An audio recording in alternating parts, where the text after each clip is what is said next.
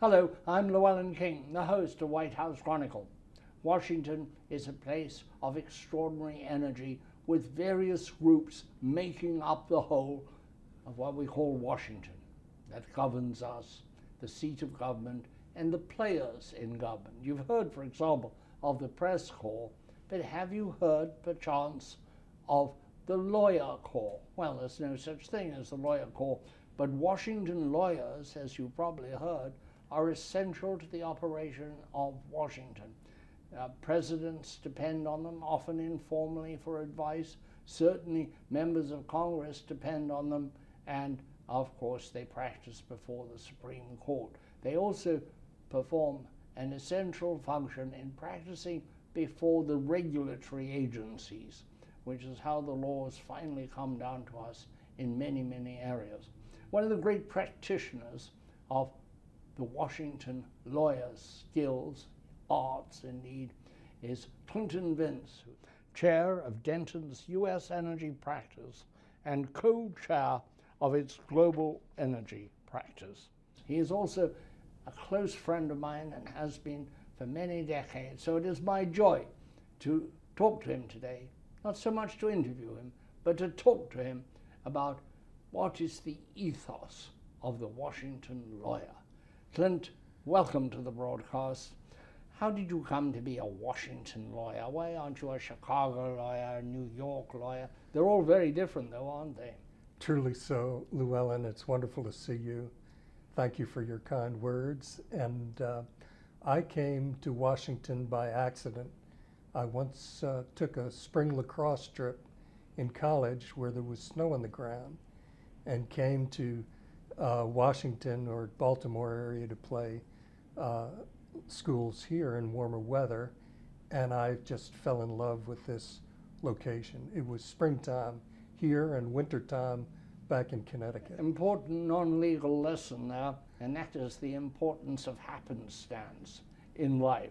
Truly uh, so. And uh, but you did go to college in Washington, didn't you? You went to the rather distinguished uh, Georgetown University with its very well-known law school. I went to law school here, yes.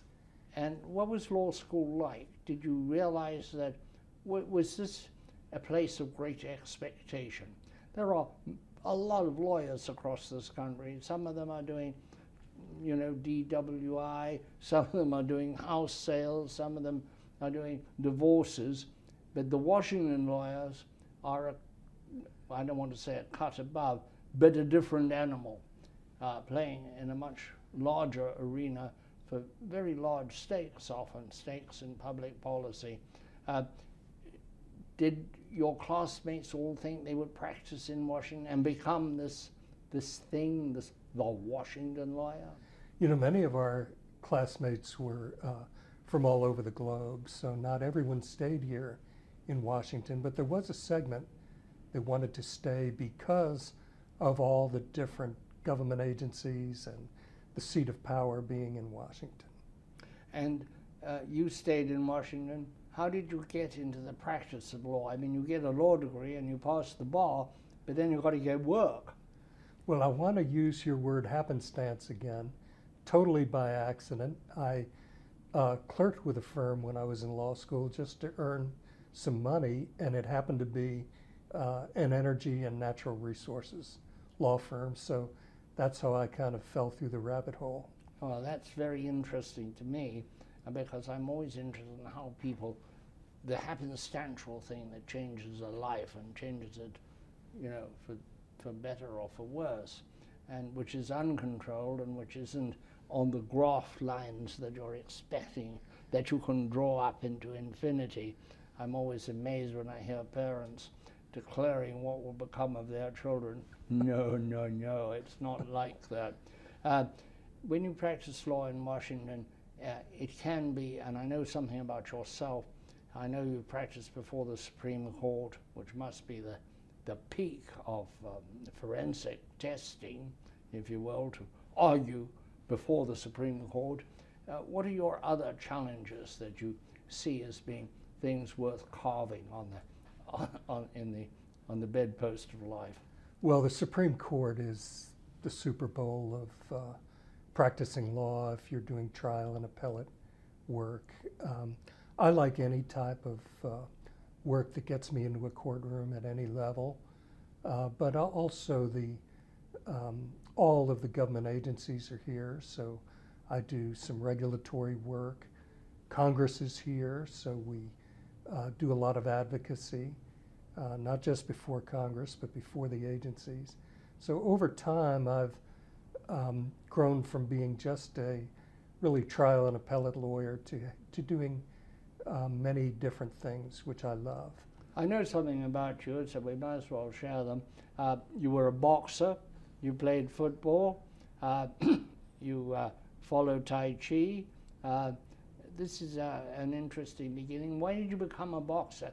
You're a fairly gentle man. I don't see you being into aggressive sports, but Tai Chi fundamentally was a martial art. It isn't anymore. And boxing is very much a martial art. Uh, how did you get into boxing and why? Well, boxing was uh, defensive for me. I grew up in a tough neighborhood. It was uh, helpful at that time to just be able to protect myself. And But, where uh, was this? This was in uh, Queens, New York. And Queens, um, we'll get a lot of letters, you know, from Queens saying this is an unfair statement. Uh, Well, there are many lovely portions of Queens, but where I grew up was not one of them. I actually lived in Queens for a few weeks once. I stayed with somebody. I did not see or feel any need to defend myself, and I would have been totally inept anyway. Uh, you're a trial lawyer. This is the drama of the law. This is the high theater with a high consequence, usually uh, life and death, death or enormous financial issues. How do you feel about juries? I think juries are generally impressive and somehow find a way to get to a fair result most of the time. And I feel that way about judges. Many of my cases are before federal judges or even state judges and then appellate courts, and you mentioned the Supreme Court. Uh, would you rather argue before a jury or before, uh, uh, say, a court sitting on, with the judges sitting en banc? With the type of cases that I tend to argue at this point in my career, I prefer a judge because they're more complex, might be business oriented. It's helpful to have a person with a higher level of training and experience. I don't understand how judges can unravel some of these very complex uh, issues that come before them. Not simple things like murder, who done it, but um, the complexities of, of civil law, of financial issues, of uh, uh, how can you expect 12 ordinary citizens to understand this stuff? You know, to your point, Llewellyn, I once argued a case uh, before Ruth Bader Ginsburg. Before she was on the Supreme Court, she was actually on the uh, DC Circuit Court of Appeals. And within moments, she zeroed in on all the essential aspects of our case. And it was very uh, daunting because she was, she was so direct in her questioning. But once I convinced her that, um, that the facts uh, favored my, uh, my clients, she actually ruled in our favor, which of course is always the definition of a great judge. Uh, well, it is to you. Uh, if, if, if you are the if you are the prosecutor and the, some poor devil is being sent down, uh, uh you're not going to think that's a great judge. What makes a good judge a good judge? I think uh, it's many things, and I've talked to judges about how they decide cases. Most judges decide cases early on. They try to do what they feel is fair, and then they find intellectual and legal support for the position that they feel is fair, which is an interesting progression. Uh, they're not always rigid about what the law uh, might say. They really want to get to a just result.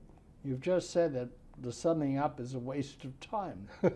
no, it's it's important, but your opening statement is more important because judges and even juries tend to make up their minds early in a case. That's interesting. And in fact, in so many things, we make up our minds early and then let, and journalists do too. They tend to find early what is the news. Journalism is all about news judgment. What is the news?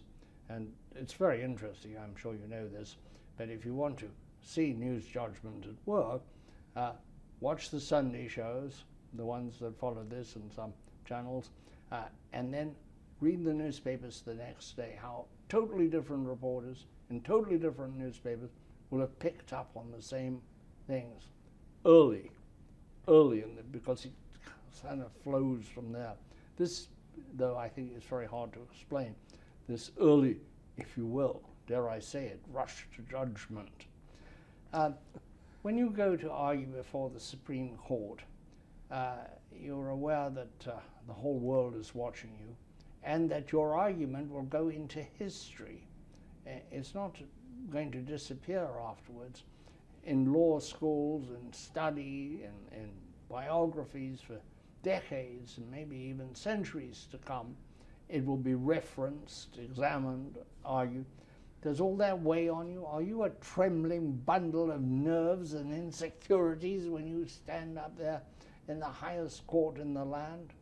I was fortunate. I got some great coaching and training from others, from Supreme Court clerks, from other uh, uh, advocates that had been before the court many times. So I received some great guidance, and so much of it that I felt very comfortable with my uh, appearance there. I was my first uh, Supreme Court appearance. I was arguing against a former Solicitor General who had probably argued 65 cases there. And um, I lucked out. Sandra Day O'Connor asked him a tough question and uh, took him off balance. And then I was able to really follow um, some of the guidance I had received from others. So I was did fortunate. You, did you ever feel that you had been taken off balance and you were wobbling there a bit? Oh, yeah. Uh, you know, it's a dangerous place arguing at the Supreme Court for the reasons you just mentioned. Uh, Sandra Day O'Connor did ask me a, one of her famous hypothetical questions, and I was told, uh, coach, to answer the question directly and then suggest that as, but to bring the hypothetical back closer to the facts of the case, here is how I would respond. And I started doing that, and she uh, saw it coming around the block. So she said, uh, and this did make it into the uh, journals as an example of what not to do. She uh, said, Mr. Vince, you're beginning to stray from my hypothetical. so, so I got back on track pretty quickly. If Washington lawyers are a subset of the legal establishment, law clerks are a subset of that. It's an elite group, that's right. Uh, how important are they? I think they're very, very helpful. And on all courts or only the high courts like Uh, all courts. Supreme Court. At the Supreme Court, it's helpful to uh, prepare before uh, clerks that have actually clerked for the Supreme Court. But for appellate courts, it's helpful to uh, use appellate uh, clerks as part of your moot court or people that are helping you train. When do you, when do you um, in your career draw the line between civil work, which is largely what you do, and criminal work. Uh, and did you do any criminal work? I did uh, early on uh, a few criminal pro bono cases, um, and I uh, I found I thought I might do much more criminal work when I was in law school, but I didn't like it, and I it just didn't sit well with me um, that I might be effectively getting a few folks uh, out of prison that really might be better off staying in prison. People who want to join this fraternity in Washington are largely civil lawyers.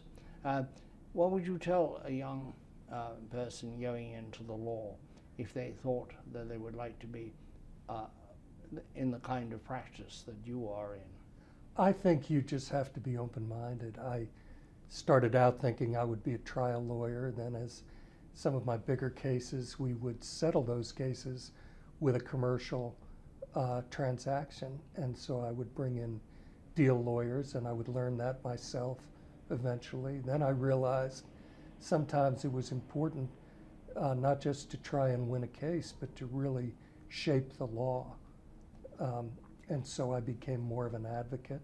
If you were just reading the newspapers or listening to the, the radio or the television, you get this feeling that nothing can be done because a single judge can halt this and halt that.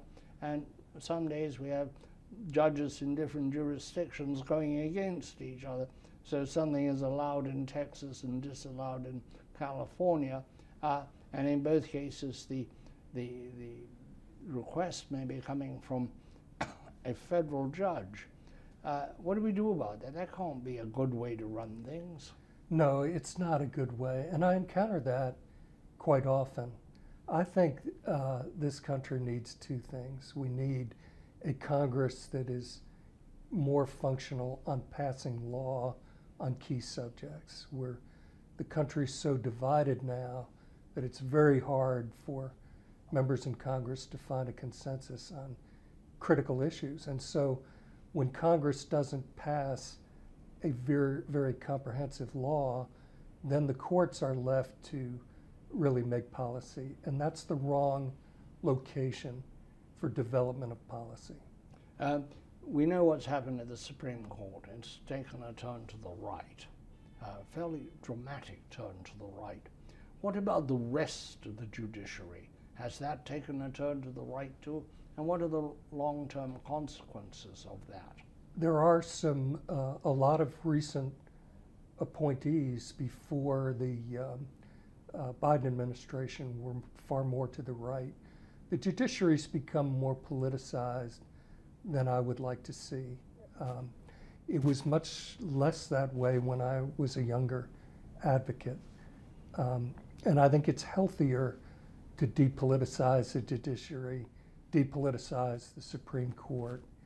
And, um, you know, it's uh, everyone now yearns for more centrism and more um, uh, compromise. I'd like to see a lot more of that. In the state courts, some judges are elected and some are appointed. Do you have feelings about the election of judges? I've had pretty good luck before judges uh, that have been elected. I think they have to be responsive to the will of the people to some degree, or they won't get reelected. Uh, so they, it helps them bring in an element of fairness. Um, the, I worry about situations where there's too much special interest money electing judges for a specific reason. And uh, there is more of that than there used to be, and that is not, that's less healthy. About advising presidents, the Federalist Society uh, has been blamed, uh, probably correctly, I don't know, it's for you to say, uh, for the number of right wing judges that have gone to the Supreme Court what is the sensible way for the entirety of the legal system to recommend to a president or to a governor who should get a judicial appointment? Well, it would be much healthier coming from uh, bipartisan uh, bar related groups or other groups that are not associated with a specific political point of view, I believe. Now, you said bar related. You're an energy lawyer. Yeah. There is an energy bar. Yes. There is a communications bar. How many of these uh, are there? Do you have any idea?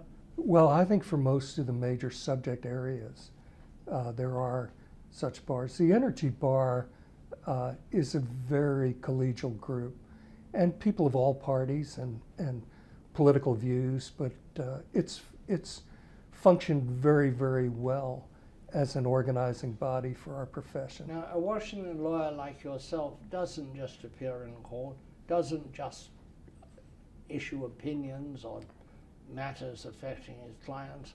He becomes, as I have seen, a mixture of management consultant, general counselor, consigliere, if you like, sometimes public relations advisor, uh, certainly public attitude advisor, how does that evolve, and how did it evolve in your case from being somebody obviously interested in the law and probably somewhat naively hoping it was blind uh, to realizing that the role of a trusted advisor goes outside of the law and it's very important. I know a lot of a lot of chief executive officers who depend on outside lawyers for advice, for counsel, sometimes for comfort.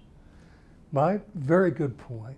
My personal evolution has been to um, move out of strictly the courtroom or the deal making boardroom to really being a counselor. Um, my clients really want them want me to give them not just legal advice but um, judgment and um, they want me to tell them in a holistic way what they need to do to get to their destination. And so that's been a very substantial development in how I advise clients going forward. And that's why I've become more of a generalist in my profession because it's helpful to know different aspects of the law and different aspects of the judicial system and also the legislative system uh, in order to get things done. If I look at a list of the clients I know you have, they tend to be in the public power sector, the not-for-profit uh, part of the uh, power sector, both municipally owned and rural electric co-ops. Is there a reason for that? Yes, I, I was fortunate. I was able to design my practice, and I wanted to represent consumers. Uh, I wanted to be able to look in the mirror every day and if I got a great result in a case, know it was just going to help people. I also have some major global clients. I've represented uh, huge Japanese clients for, for decades, most of my career, and that's been fascinating. But that's been more, uh, I've represented uh, corporate think tanks and on policy issues and so on. But when I'm in court, I feel much better if I know that if I have a successful outcome, it's going to affect people. Some people will stay above the poverty line, some marginal businesses and small cafes and restaurants will stay in business, and some commerce uh, and industrial customers will stay in business as well. In the legal world, where do the prosecutors fit? Uh, I noticed that most members of Congress are former prosecutors. They're not former child welfare lawyers, they're prosecutors, which suggests a hard edge, uh, a kind of run with it uh, best you can. Uh, is there a reason for that? I, I don't know the answer, but I do know that the training of a prosecutor and the honing of spending time in the courtroom, um, it develops tremendous communication skills and also um, develops character, I think. So uh, my son works in the Justice Department. Uh, I think he's really, uh, it's helped him develop as a human being as well as. Uh, as a prosecutor? He, he, well, the, the Justice Department prosecutes, yes. He's, he's in their general counsel's office in the criminal division. We're all interested to see who next will be prosecuted by the Justice Department um, which will be quite a monumental decision one way or the other, whether a former president of the United States, Donald Trump, is prosecuted or not. Either way, Winston Churchill said, a decision not taken is nonetheless a decision. So it will have all of that impact on it, whatever happens. Yes, indeed. It will have an impact on the Justice Department and on the legal system. Yes, it will have to be done with uh, great care and with uh, whatever uh, way a decision goes, and it'll have to be done with a fair amount of transparency. And that decision is made by the, the Attorney General. Correct.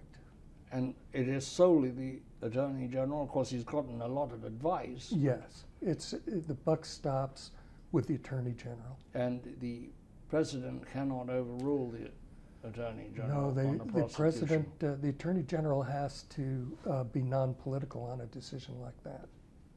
Very interesting. Are you watching this with bated breath or Yes, I am. apprehension? I'm- I am really both.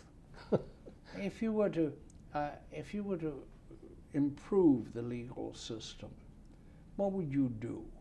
I mean, it's not perfect by any means, isn't it? Why, a fair indictment would be that there are very good lawyers who are very well paid and very bad lawyers who are paid more than they're worth but less. Uh, how can we even justice, particularly for the poor? I think that um, one very valuable step would be to have a lot more pro bono work by members of the bar to help people that can't afford it. And When we say pro bono work, is this work assigned by courts? And in that case, are people doing it as thoroughly if they, as if they were um, real, as if they were paying clients? It can be assigned by the courts. It can also be um, done in many different ways, non non criminal situations, but civil situations. There's a lot that lawyers can do to help people uh, acquire everything from a social security card to things they need for work and other measures. You are a representative of Dentons, the world's largest law firm, 20,000 lawyers, uh, a truly awesome concept. Um, how is it managed? How do you manage 20,000 lawyers, some under Romano Dutch law, some under Napoleonic law, some under laws we've never heard of in the United States? How does all that meld together? You know, it's interesting. We have a global board of directors that, and our lawyers and uh, professionals, because not all 20,000 are lawyers, many professionals. Um, they, uh, every region we're in has its own representation from that region. So we don't have a headquarters in any single country or city, and it, that's a phenomenal experiment. I, I actually love it. It's very interesting. If I get stuck in an awkward situation in a third world country, can I reverse call you to get help? Please do. That's our show for today.